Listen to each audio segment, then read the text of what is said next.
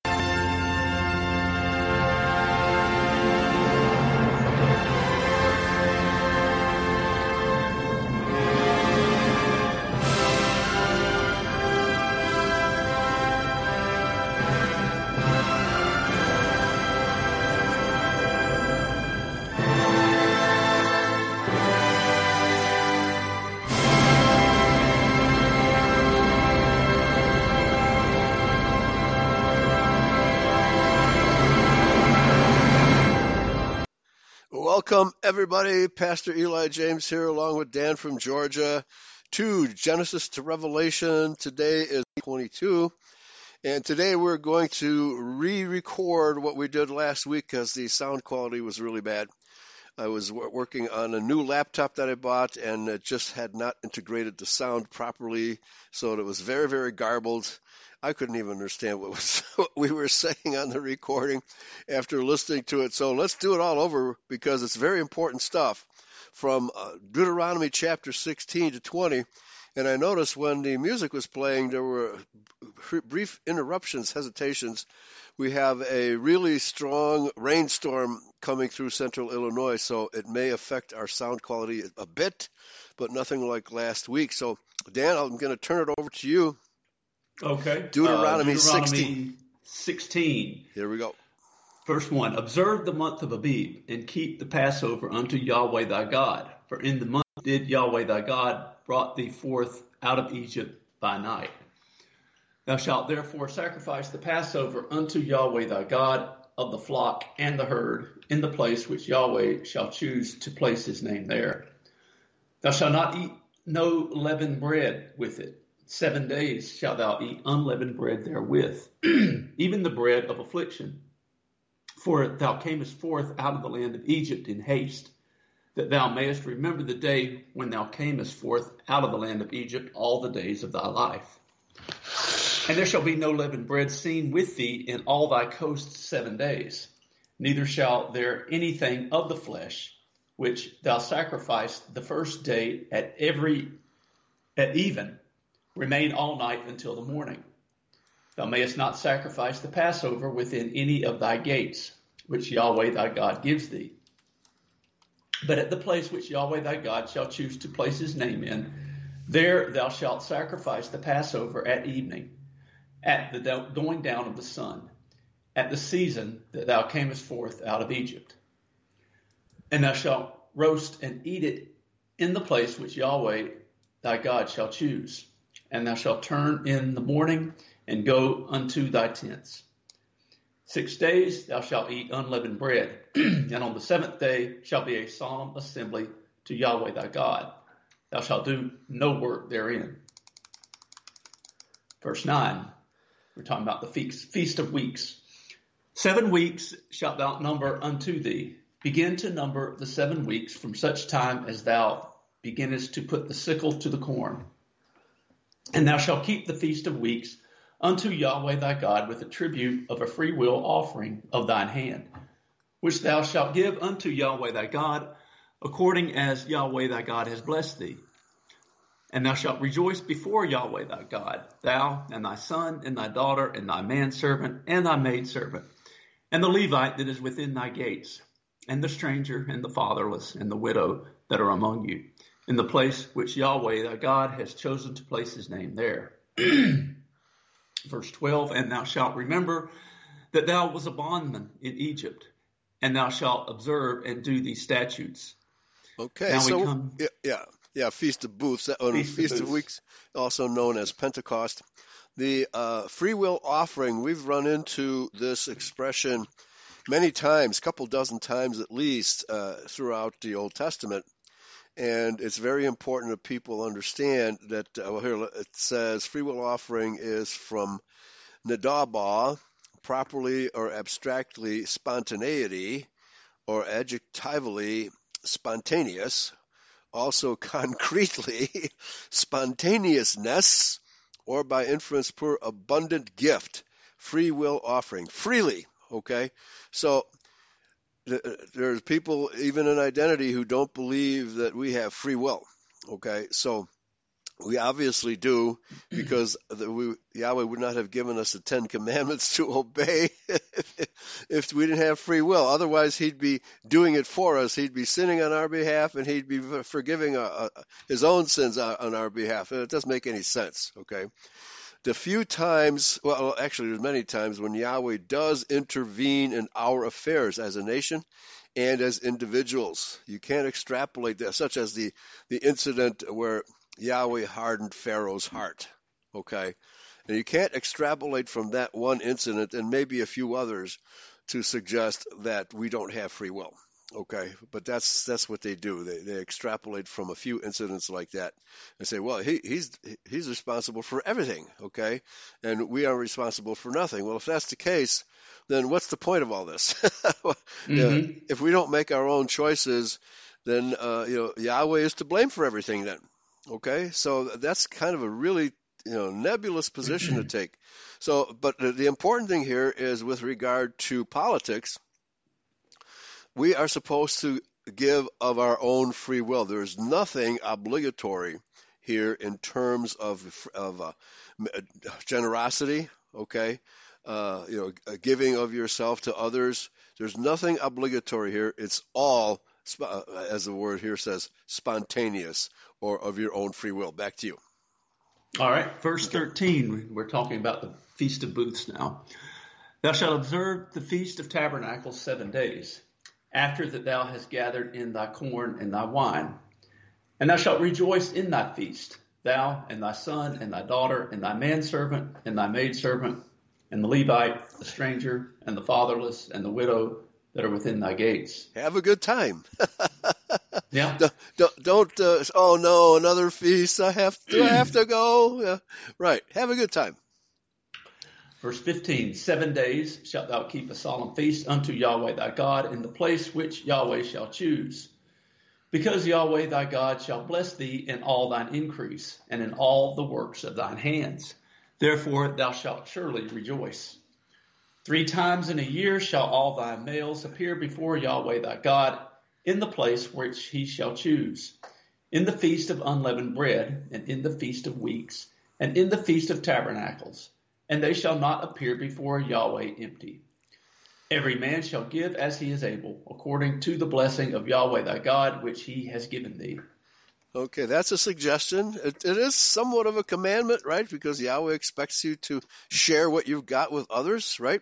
Mm-hmm. But I, I, just looked up the word uh, uh, and translated it as solemn feast. Uh, know, I, I, was just telling everybody to be happy and, and joyous. Now it says solemn, but here uh, it's kogag, a primitive root, properly to move in a circle. Hmm. The Ku Klux Klan would be interested in this de- definition. That is specifically to march in a sacred procession to observe a festival, by implication to be giddy, celebrate, dance, keep hold uh, a solemn feast. So giddy and solemn in our la- language don't really go together, but that's what this says. Okay. So anyway, be giddy while you're being solemn. I guess. be, I guess you can do both. Back to you. I think it's interesting too at the beginning of the chapter how it talked about uh, keeping the month, observe the month of Abib, which is actually, if we follow the solar calendar, which we should, mm-hmm. that first month should be in what we what is our March right now, and right. The, the spring spring equinox is actually the first day of the year on the solar calendar. That's right. Actually, we're coming right up on. I think it's usually around March 22nd when the or 21st when the uh, equinox comes. So we're coming up right on the equinox uh, very, very shortly. And then Passover uh, will, will be the 14 days later, okay? And that's uh, usually around April 3rd. So we're coming up on the, the feast days uh, very, very soon. All right, back mm-hmm. to you. Okay.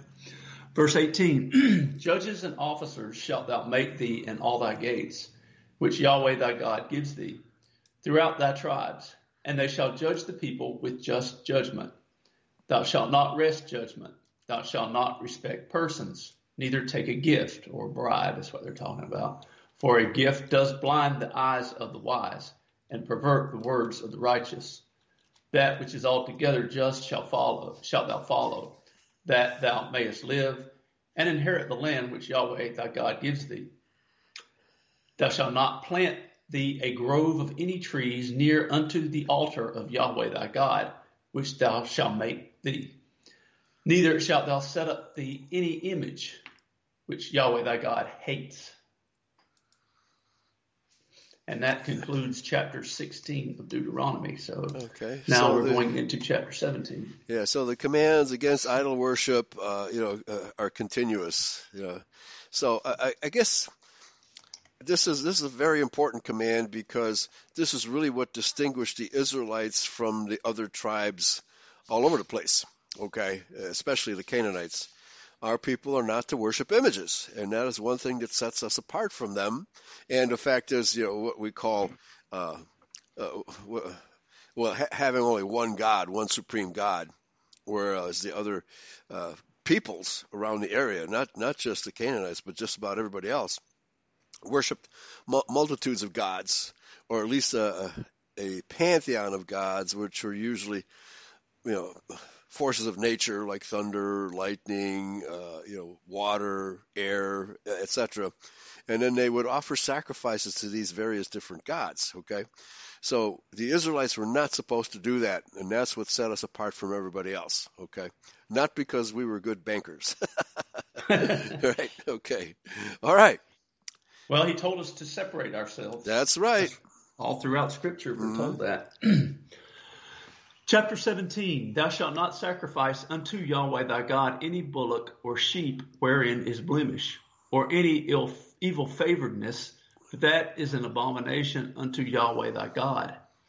If there be found among you within any of thy gates which Yahweh thy God gives thee, man or woman that has wrought wickedness in the sight of Yahweh thy God, in transgressing his covenant, and has gone and served other gods and worshipped them, either the sun or the moon or the host, any of the host of heaven, which I have not commanded, and it be told thee, and thou hast heard of it, and inquired diligently, and behold, it be true, and the thing certain that such abomination is wrought in Israel. Then shalt thou bring forth that man or that woman which have committed that wicked thing unto thy gates, even that man or that woman, and shall stone them with stones till they die. Oh boy. Okay.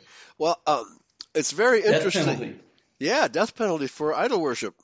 Mm-hmm. Okay, and, and uh, well, um, all other sorts of uh, crimes that uh, deserve the death penalty, but idol worship is very important here. But I think it also is uh, referring to uh, offering an unclean sacrifice which uh, brings us back to what Cain did. He did not mm-hmm. offer his first fruits to Yahweh. He gave him second best. he kept the best for himself. Yeah. Okay. If, it, if even may not even been second best. yeah. Right. the bottom of, might have been the bottom of the barrel. Right.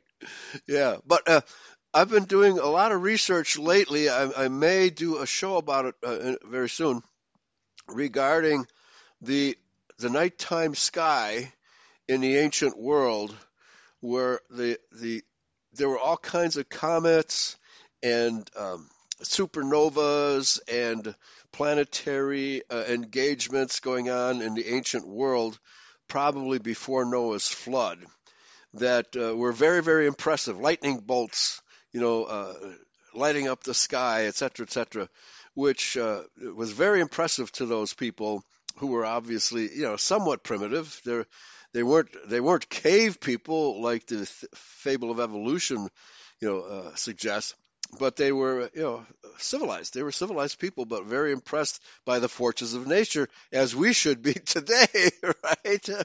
Floods yeah. and hurricanes and storms like that. So uh, we're still impressed, but we don't worship these storms as if they were gods. Okay, so this is, uh, you know, so don't be that impressed by uh, forces of nature, even though they might kill you, right? So some perspective there. Back to you. Verse six. At the mouth of two witnesses or three witnesses shall he that is worthy of death be put to death. But at the mouth of one witness he shall not be put to death. The hands of the witnesses shall be first upon him to put him to death, and afterward the hands of all the people. So thou shalt put the evil away from among you. okay, so don't believe any rumors. Always give uh, someone who's been accused a chance to defend himself or herself. Okay, I mean you can see uh, jurisprudence that the world goes by is contained right there. Okay. Because if you accuse somebody of something that's not true, then you and and it's and it's not true, then you are to be sentenced that yeah. given that same judgment. That's right. you had accused them of. That's right, and uh, that's civilized, folks. mm-hmm. Modern punishment uh, techniques are not civilized. They let the guilty get away with murder, literally. Yeah. Stick them in a cage and let the taxpayers feed, clothe right. them, and support them. right. Verse 8 If there arise a matter too hard for thee in judgment, between blood and blood, between plea and plea, and between stroke and stroke, being matters of controversy within thy gates, then shalt thou arise and get thee up into the place which Yahweh thy God shall choose. And thou shalt come unto the priests, the Levites, and unto the judge that shall be in those days, and inquire. and they shall show thee the sentence of judgment. And thou shalt do according to the sentence, which they of that place which Yahweh shall choose shall show thee. And thou shalt observe to do according to all that they inform thee. According to the sentence of the law which they shall teach thee, and according to the judgment which they shall tell thee, thou shalt do. Thou shalt not decline from the sentence which they shall show thee to the right hand nor to the left. And the man that will do presumptuously and will not hearken unto the priest that stands to minister before their before Yahweh thy God or unto the people, even that man shall die. And thou shalt put away evil from Israel. And all the people shall hear and fear and do no more presumptuously. Okay, so the final word of the judge is final. All right, take your punishment. Okay.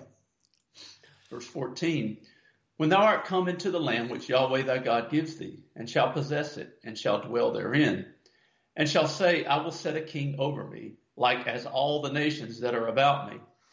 Thou shalt set in any wise, thou shalt in any wise set him king over thee, whom Yahweh thy God shall choose. One from among thy brethren shalt thou set king over thee thou mayest not set a stranger over thee, which is not thy brother. Okay. Uh, Boy, we missed this the oh, boat oh, on this one today. Yeah. Yeah, the churches too, right? Not just governments. Yep. You know, we we had Obama here for eight years. Mm-hmm. What a what an abomination he was, right? And then uh, the Catholic Church and even uh, the Anglican Church have like black uh, bishops and archbishops and that sort of thing.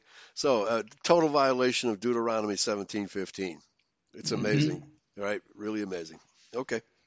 Verse 16, but he shall not multiply horses to himself, nor cause the people to return to Egypt, to the end that he should multiply horses. For as much as Yahweh has said unto you, ye shall henceforth return no more that way. Neither shall he multiply wives to himself, that his heart turn not away. Neither shall he greatly multiply to himself silver and gold. I think King Solomon probably violated yeah. all three of these. Right, right. I think the Mormons do too. yeah.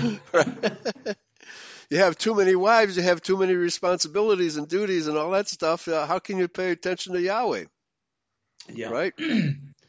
but however, though, speaking of the the the uh, polygamy issue, Uh-huh. it only said this is only about kings here. This isn't Right. regarding regular people. But I I still think it's it, it is be a lot of responsibility for, for Oh, any man. It's tremendous. Uh, I, I'm wondering how many of those Mormons are on welfare, being a burden on the state. Right. hmm Okay. verse 18. And it shall be when he sits upon the throne of his kingdom that he shall write him a copy of this law in a book out of that which is before the priests, the Levites.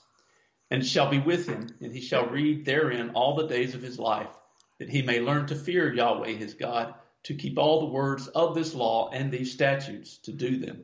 Okay. Uh, is, hold on. Uh, This is still talking about the king, right? That the, the king is supposed to learn the law and obey it. How many kings have done that? Not very many. Not very many. Josiah was one of the few. hmm So, and uh, certainly in modern times, uh, very, very few. All of the royal houses of Europe. I'm not so sure about the um, Austrians. Uh, they were a pretty tame bunch, right? Uh, there wasn't a lot of scandal going on in the Austrian court, but certainly the French court, the British court, uh, you know, it was one scandal after another. So there's no doubt that these monarchs did not obey Yahweh's laws while they were ruling. And we'll get to that when we get into kings, and we'll see just how many bad Yeah. kings that we had. There were a lot right? Yeah, yeah. That's a good uh, point. I'll I'll see if I can keep a count of which ones were actually good. I would say ninety percent of them were bad. That's we- right. yeah, yeah.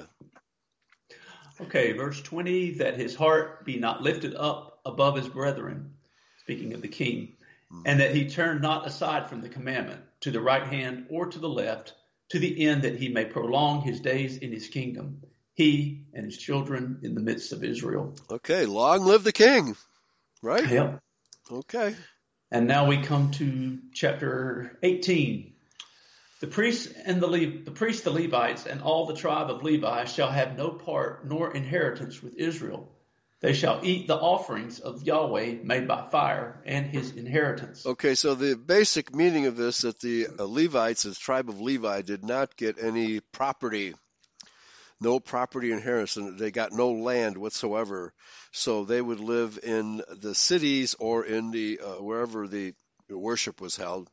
uh, in uh, in those tribes. Okay, so but nevertheless they still had offspring, and it's a line of descent uh, dedicated to Yahweh of priests. Okay, so but they had no uh, property of their own except you know you know the whatever house they lived in. But no land was given to them. They, they had to live off the donations of the other Israelites. Okay.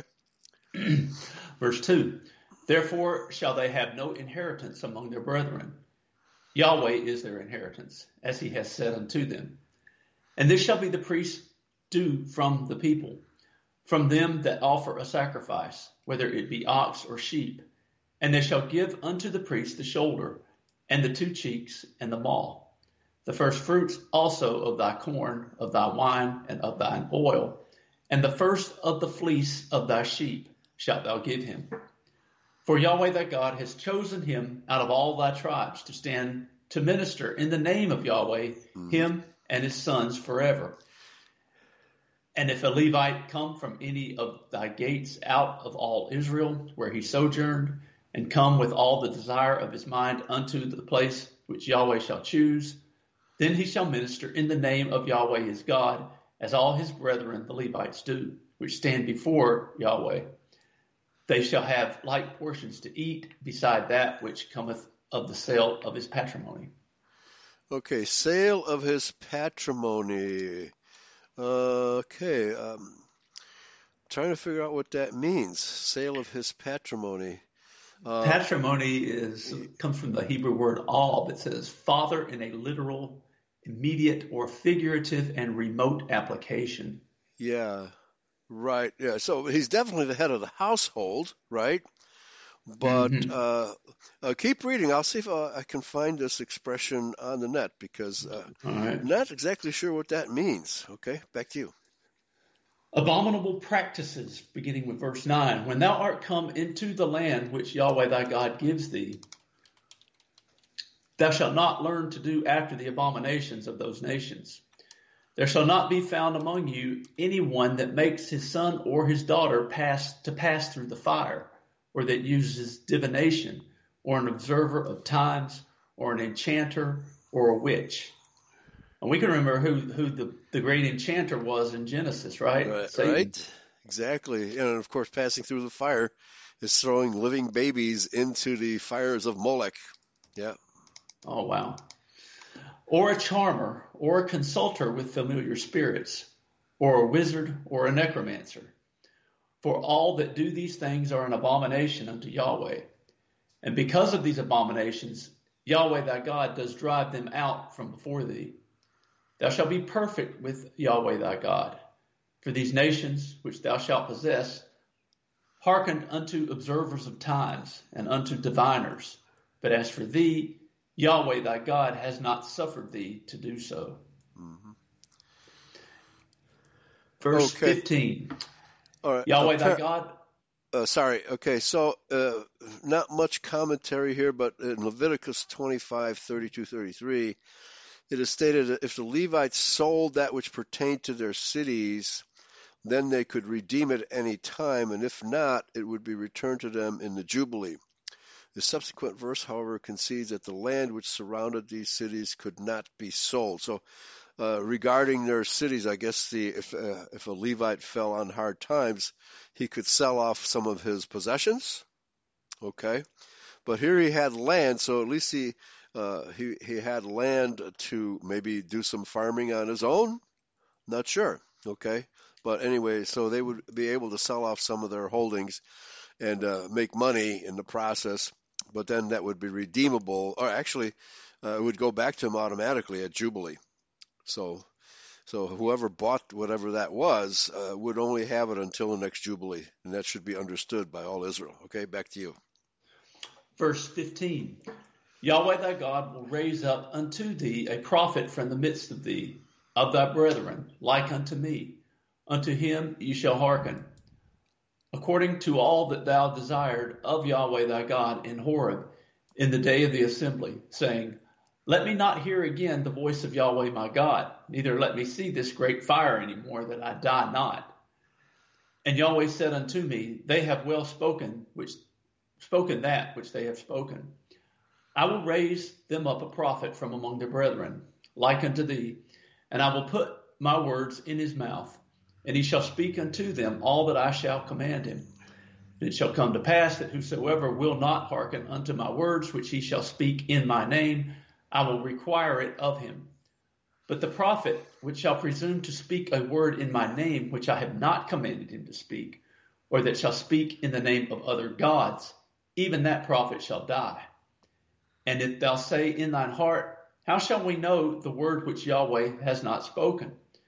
When a prophet speaks in the name of Yahweh, if the thing doesn't follow or come to pass, that is the thing which Yahweh has not spoken. But the prophet has spoken it presumptuously. Thou shalt not be afraid of him. Now it's interesting, in modern times, there have been very few such prophets, if any. The only one that I think comes close is Siener van Rensburg in South Africa, who was a true visionary and he predicted uh, World War One and Two. He uh, predicted the outcomes of battles uh, between the Boers and the British, and uh, he actually understood that the Cape Dutch Afrikaners were the enemies of the Boer people, and he was a, a, a user of the sacred names. So I don't know if he spoke prophecies using the sacred name. The book that Michael and I are reading from, uh, a biography of uh, his life, on Sunday mornings uh, does not mention, uh, at least so not so far, whether he was a uh, sacred name user. Most of the Boer people that I know are. Okay, they they totally use Yahweh and Yeshua uh, in their speech about Scripture. Okay, so uh, but he predicted many things that came true literally. You know, very literally came true, not just metaphorically. So uh, other than him, I don't know of any other people. There were a lot of healers, a lot of faith healers among Israel in modern times, but very, very few prophets. Okay, not since Joshua, and of course uh, Paul was a prophet, and mm-hmm. so were the apostles. But after the apostolic era, not much, not much prophecy, accurate prophecy. Back to you. Chapter 19. When Yahweh thy God has cut off the nations, whose land Yahweh thy God gives thee, and has and thou succeedest them, and dwell in their cities and in their houses, thou shalt separate three cities for thee in the midst of thy land, which Yahweh thy God gives thee to possess it. Thou shalt prepare thee a way and divide the coast of thy land, which Yahweh thy God gives thee to inherit, into three parts, that every slayer may flee there. Okay, so I think he's referring to each tribe should do this. So if that's the case, there are 12 tribes, so there had to be 36, 36. cities of refuge. Okay. Yeah. I'm guessing, uh, but uh, that, that's got to be the case because, uh, you know, you can't expect people to go very, very far from one tribal territory to another. You know, it should stay within the tribe, I would think. Okay, back to you. Verse 4 And this is the case of the slayer, which shall flee thither, that he may live. Whoso killeth his neighbor ignorantly, whom he hated not in time past. As when a man goes into the woods with his neighbor to hew wood, and his hand fetches a stroke with the axe to cut down the tree, and the head, and the head slips from the helve and lights upon his neighbor, that he die he shall flee unto one of those cities and live. Lest the avenger of the blood pursue the slayer while his heart is hot and overtake him, because the way is long, and slay him. Whereas he was not worthy of death, inasmuch as he hated him not in time past. Wherefore I command thee, saying, Thou shalt separate three cities for thee. And if Yahweh thy God enlarge thy coast, as he has sworn unto thy fathers, and give thee all the land which he promised to give unto thy fathers. Uh, okay. If thou uh, shalt keep all these. Com- yeah, sorry to interrupt here, but uh, verse 6 uh-huh. Uh, is, is clearly uh, you know, ruling out premeditated murder. Okay, so again, it shows that our jurisprudence is totally based on the Bible. Okay, mm-hmm. so uh, so you made an axe, you didn't secure the head of the axe properly, and accidentally killed somebody, right? But you should you're still responsible because you should have fastened that head of the axe to the to the stock, right? And you didn't do it mm-hmm. properly. But uh, but you didn't premeditate that. But now you have a chance to get away if you can outrun the Avenger to the to to the gates of that city, you know, uh, and, and uh, get have the city open up the gates for you before the Avenger gets to you. Good luck, right? at least mm-hmm. Yahweh gives you an opportunity to uh, uh, declare yourself in a and maybe make amends to the avenger if possible. Very interesting stuff. Back to you.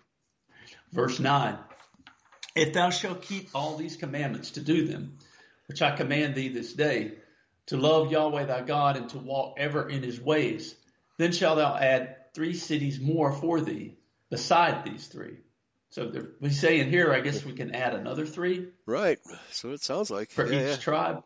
Yeah, yeah, I guess because as the population increases, I guess all the the people fleeing the Avengers might run into each other, right? So yeah, as the population increases, so this is uh, this is the only type of confinement that uh, uh we can find here in the Old Testament is the cities of refuge. There is no prison system in God's word. No, no, not that I can see. Uh, so, uh, and if somebody flees, now of course, let's say there's going to be a trial and you don't show up for trial, then uh, you know you could be you know sought out, you know, and maybe put in put in prison for a while until the um, judgment is ruled, or maybe that's done in absentia. I'm not sure. So uh, you know, I, I don't know if anybody's done a study of exactly this process, whether there was a such thing as a prison. There was in New Testament times because they put Yahshua in prison. Mm-hmm. Overnight. So does okay. Paul was in prison too. Right, but that was and not John. Ruled, John right, was right. Patmos but that was so. ruled by the Romans and by the Pharisees, right? Yeah. So yep. whether or not Israel actually had prisons is a good question. Back to you. Okay, verse where did I leave off? I think I was on verse 9, wasn't I? If thou shalt keep all these commandments to do them, which I command thee this day, to love Yahweh thy God and to walk ever in his ways, then shalt thou add three cities more for thee, beside these three, that innocent blood be not shed in thy land, which Yahweh thy God gives thee for an inheritance, and so blood be upon thee. But if any man hate his neighbor and lie in wait for him, Ooh. and rise up against him, and smite him mortally that he die, and flees into one of these cities, then the elders of his city shall send and fetch him thence, and deliver him into the hand of the avenger of blood, that he may die. Okay, no prison there. they Nope. just hold him until the Avenger comes. Yeah. Wow. Okay. Thine eye shall not pity him, but thou shalt put away the guilt of innocent blood from Israel, that it may go well with thee. But I love that man. Uh, sorry, you know, he's guilty. Justice must be served. So it does sound like there might have been like a temporary uh, Yeah. holding holding cell or, or, or place to keep these these people.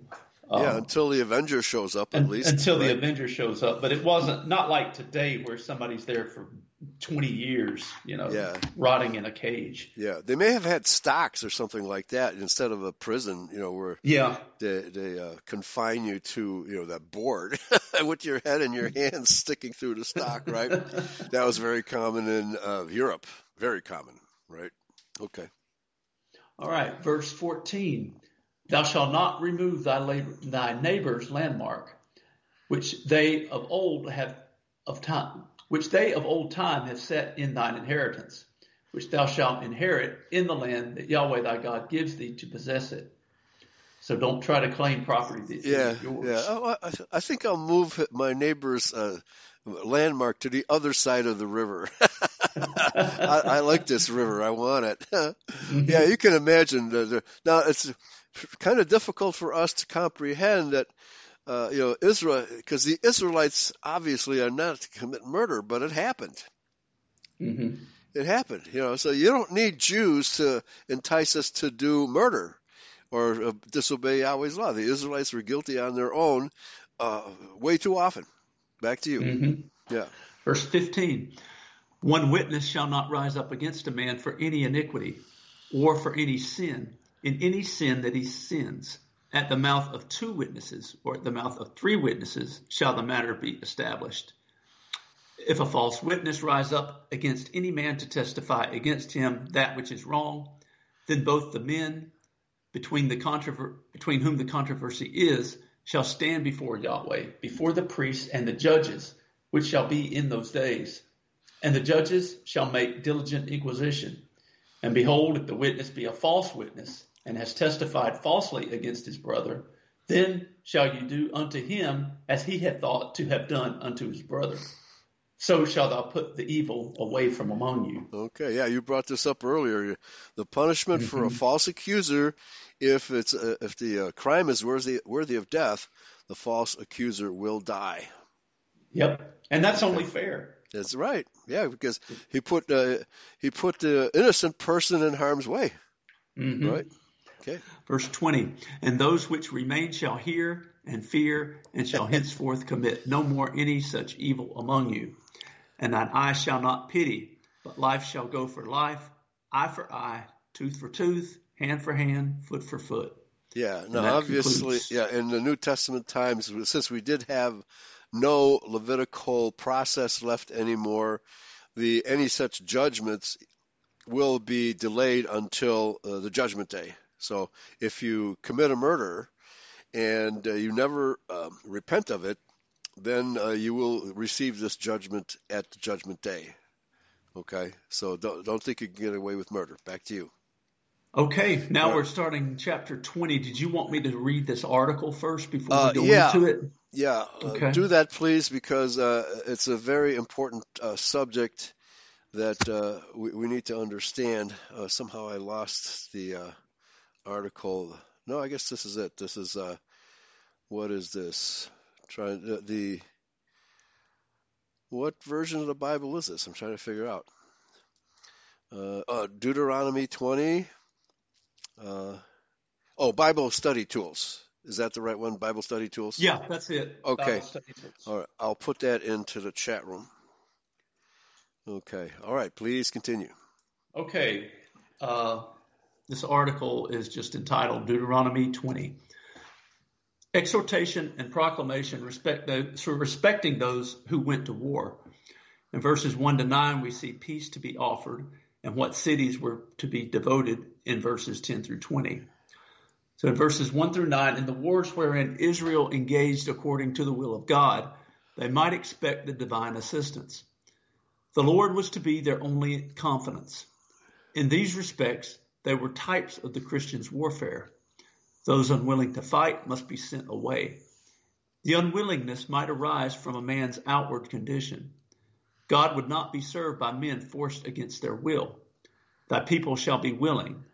Psalms again, again, one ten verse three. Again, we show that people, uh, the Israelites, must do things of their own free will, even going to war. Mm-hmm. Okay. I mean, I mean that's just so clear. I don't yeah. know how that could be yeah. misunderstood. Oh no, the draft. thou, thou, shalt be drafted.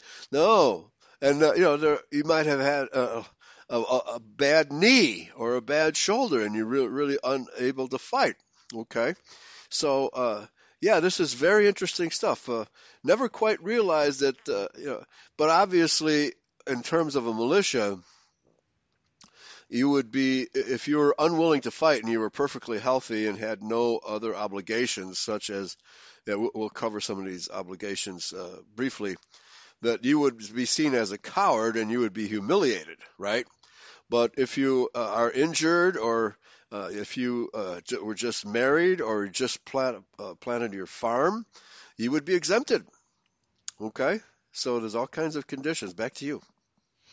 In running the Christian race and fighting the good fight of faith, we must lay aside all that would make us unwilling. If a man's unwillingness rose from weakness and fear, he had to leave to return from the war. The reason here given is lest his brethren's heart fail as well as his heart.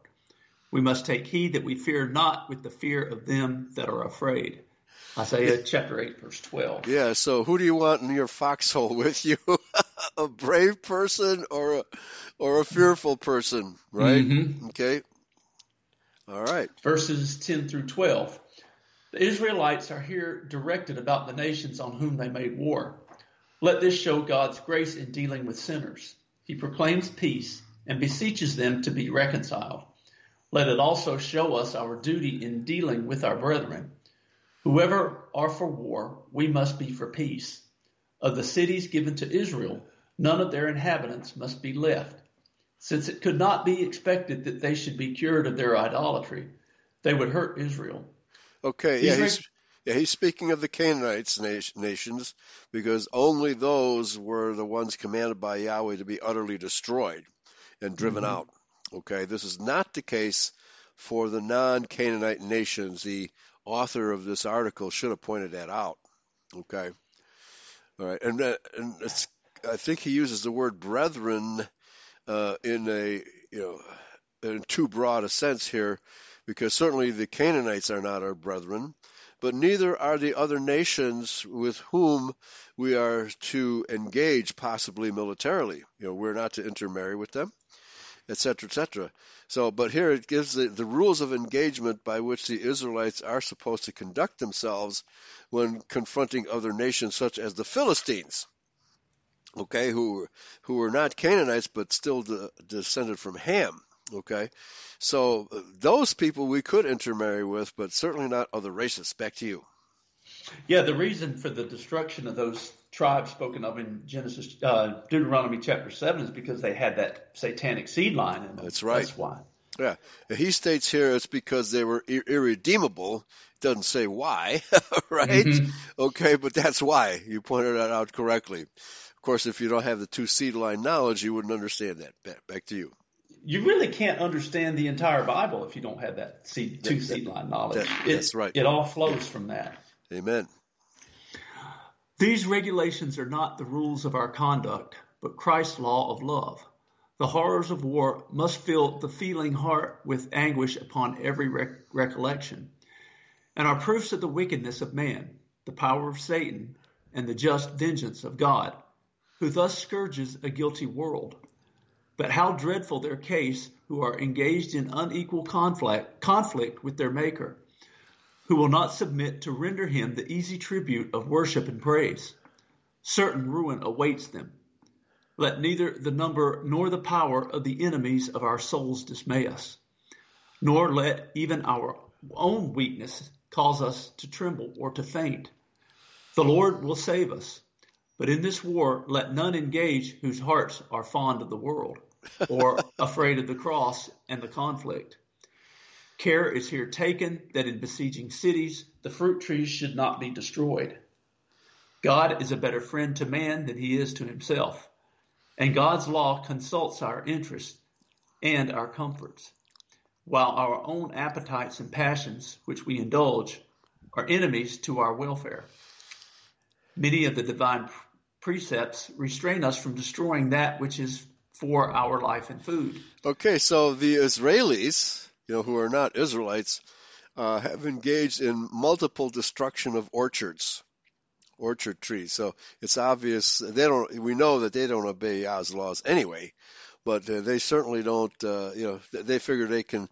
Uh, because they can create money, they can purchase their food from anywhere. So uh, they don't think twice about destroying orchard trees. Back to you. Okay, the Jews understanding this as forbidding all willful waste upon any account whatsoever. Uh, the Jews don't. I, I, just said the Jews don't understand that, right? Of course, he's thinking, yeah, he's think he's it means the Israelites, yeah, yeah, the mm. uh, Judites, Israelites, right. yeah, exactly. Every creature of God is good, as nothing is to be refused, so uh, nothing is to be abused. We may want, we may live to want what we carelessly waste. Okay, so this is Judeo Christianity in full bloom here. No, uh, Yahweh says the Canaanites are not good, they're mm-hmm. irredeemable. Okay?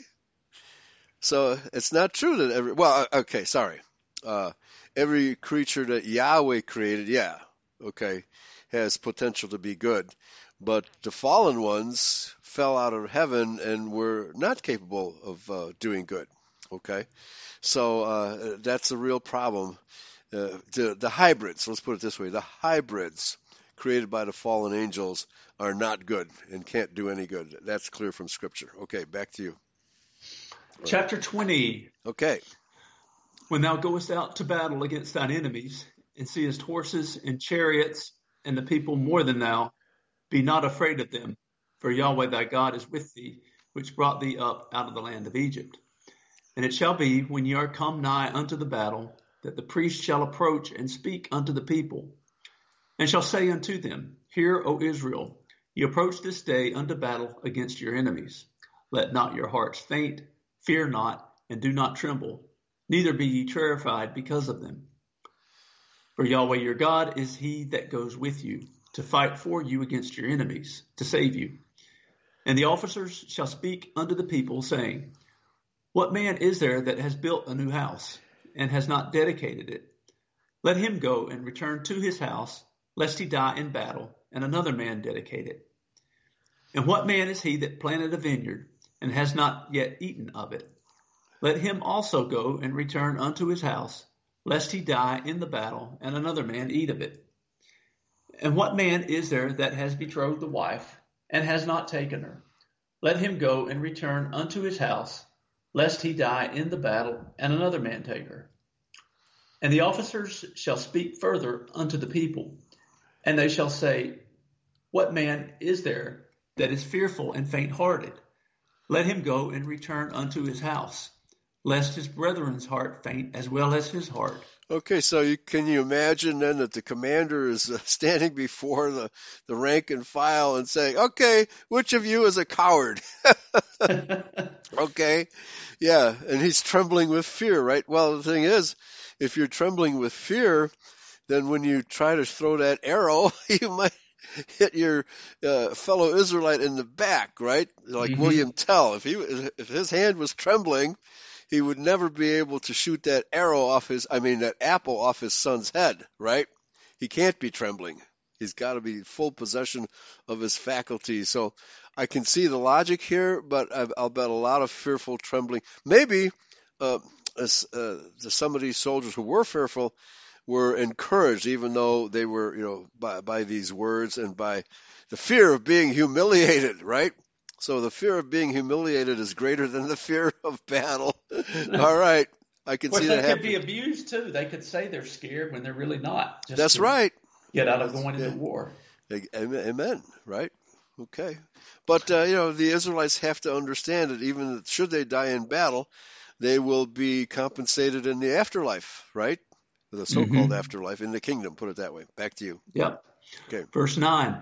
And it shall be when the officers have made an end of speaking unto the people, that they shall make captains of the armies to lead the people. When thou comest near unto a city to fight against it, then proclaim peace unto it.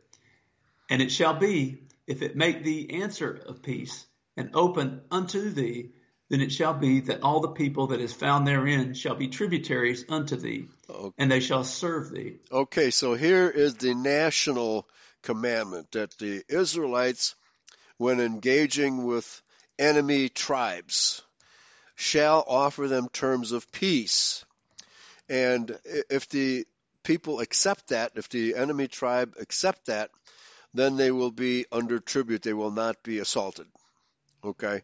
There's no way, shape, or form are these people to be made slaves in our own households. Okay?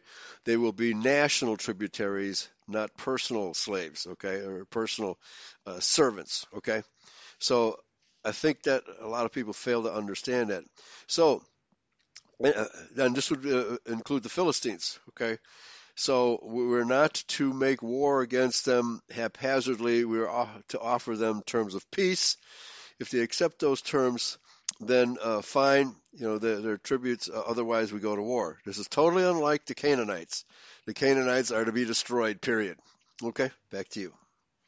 Verse 12 And if it will make no peace with thee, but will make war against thee, then thou shalt besiege it and when Yahweh thy God has delivered it into thy hands, thou shalt smite every male thereof with the edge of the sword.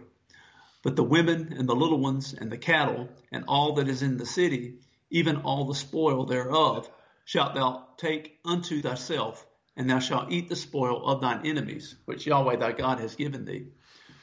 Thus okay. shalt thou do unto all the cities which are very far off from thee, which are not of the cities of these nations Okay. But so yeah, so that, these would have to be uh, people of our race, okay, which they had to destroy the males because they would be fighting men uh, against uh, the Israelites.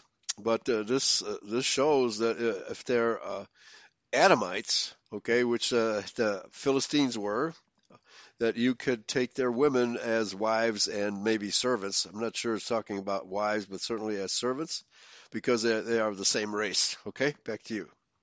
Verse 16. But of the cities of these people, which Yahweh thy God doth give thee for an inheritance, thou shalt save alive nothing that breathes, but thou shalt utterly destroy them, namely the Hittites and the Amorites and the Canaanites and the Perizzites, the Hivites and the Jebusites, as Yahweh thy God has commanded thee, that they teach you not to do after all the abominations which they have done unto their gods. So should ye sin against Yahweh your God. When thou shalt besiege a city a long time, in making war against it to take it, thou shalt not destroy the trees thereof by forcing an axe against them, for thou mayest eat of them, and thou shalt not cut them down. For the tree of the field is man's life, to employ them in the siege. Okay, Only so the, yeah, again, uh, save the trees. Mm-hmm. Commanded twice. Okay. Only the trees which thou knowest that they be not trees for meat, thou shalt destroy and cut them down. And thou shalt build bulwarks against the city that makes war with thee until it be subdued. Okay, so you can cut trees down for lumber, but not fruit trees or orchard trees. Very interesting. And I think I think we went over last week these these tribes in uh, uh, verse 17 that they were to totally destroy, and the only, here they list six of them. And in Deuteronomy chapter 7, we had seven of them listed. Right. And I think the only ones that aren't mentioned here are the Rephaim. Right. And also, uh, the actually, it's uh, Genesis chapter 15 where they, uh, there were 10 tribes So let me go Yeah, there, and right. uh, and then you can compare. Stay where you're at. I'll go to Genesis 15:18, and I'll list the tribes here. Sorry, Genesis 15, 19, and 20. The uh, okay, and this is the promise of the land which is going to be inhabited by the Israelites, and uh, you know, take uh, taken away from the other inhabitants is the Kenites, the Kenizzites, and the Cadmonites, Hittites, Perizzites, Rephaims, and the Amorites and the Canaanites and the Girgashites and the Jebusites. So these are there are ten nations, and uh, this list, what there's only six or seven. hmm There's six here in Deuteronomy uh, 20, verse 17. And then in Deuteronomy, at the beginning of Deuteronomy chapter 7, there's seven uh, seven Okay. nations listed. So so either those nations uh, congregated, you know, uh, either those tribes ceased to exist or they ama- amalgamated into hmm uh, into a single tribe or two, two or three tribes. So, but nevertheless, it's still the same bloodline. Exactly. Yeah. the Kenites, okay, stemming from the Kenites, who are, of course, the descendants of Cain. All right? hmm very good. And All again, right. if you don't understand the two seed line doctrine, then none of this is going to make any sense. I, I had a debate with a woman not too long ago about this and um, saying how, oh, how could a, a just God Right. order all these poor people to be destroyed? Because she didn't understand the seed line, that they had Right. this Cain satanic seed line in them. Yes, yeah. And at least the commentator, uh, you know, that we uh, Bible study tools at least understood that these people were irredeemable. Okay, Mm-hmm. so if He Yahweh, have known why they were irredeemable. but he at least exactly, yes, yeah, and so uh, I think he just assumed they were guilty of some sort of sin or other, right? Uh, be, because they were evil people uh, to begin with, right? But and uh, irredeemable from that perspective. But uh, never would occur to him that the, their blood is tainted, right? Mm-hmm. So, I mean, this is such an important concept that they have tainted blood, and there's no way you can rectify that tainted blood. I mean, if Yahweh wanted to, he could, right? Mm-hmm. But uh, obviously, uh, it's too much trouble, and, and only the uh, Israelites would uh, be capable of uh, dispensing that. To, well, we were supposed to learn because ultimately, at the judgment day, our duty will be to maintain uh, uh, peace and order in the world. Okay, because uh, Yahshua will rule with a uh, with an iron rod, and uh, the kingdom, you know, the government of the kingdom, the 144,000, will dispense justice accordingly. Okay, so uh, Yahweh does not want to have a universe in which uh, the people are automatons, but nevertheless, He doesn't want sin to be, be running rampant. So, finally, at the judgment day, all of this uh, evil will be corrected or gotten rid of. You know, it'll be gotten rid of. But that doesn't mean that uh, people won't, you know, non-Israelites of the 144,000 won't be committing sins. There, there, there has to be a system of justice dispensed quickly in the kingdom, right? That's how I see it anyway. I agree. Yeah. Yeah. And so there's nothing uh, that we can do about that because Yahweh allows free will. And obviously, the angels that left their first estate used their free will to take that fall, to take that deep dive from uh, the, uh, what do you call it? Well, let's call it heaven, you know, from another dimension into this dimension against Yahweh's rules. You know, we're supposed to enter this world through the womb and not by Mhm. other means. So we, we're not told by what means they left the heaven, their heavenly estate, you know, their first estate, but they did. Okay. All right. So that takes us to the end of uh, Deuteronomy 20. We'll pick it up to Genesis, I'm sorry, uh, 21 next week. Okay. Okay, we'll see you next Very week. Very good. It's been fun. All right. Yes, Thank sir. you. Take care. Yahweh bless everybody. Bye bye.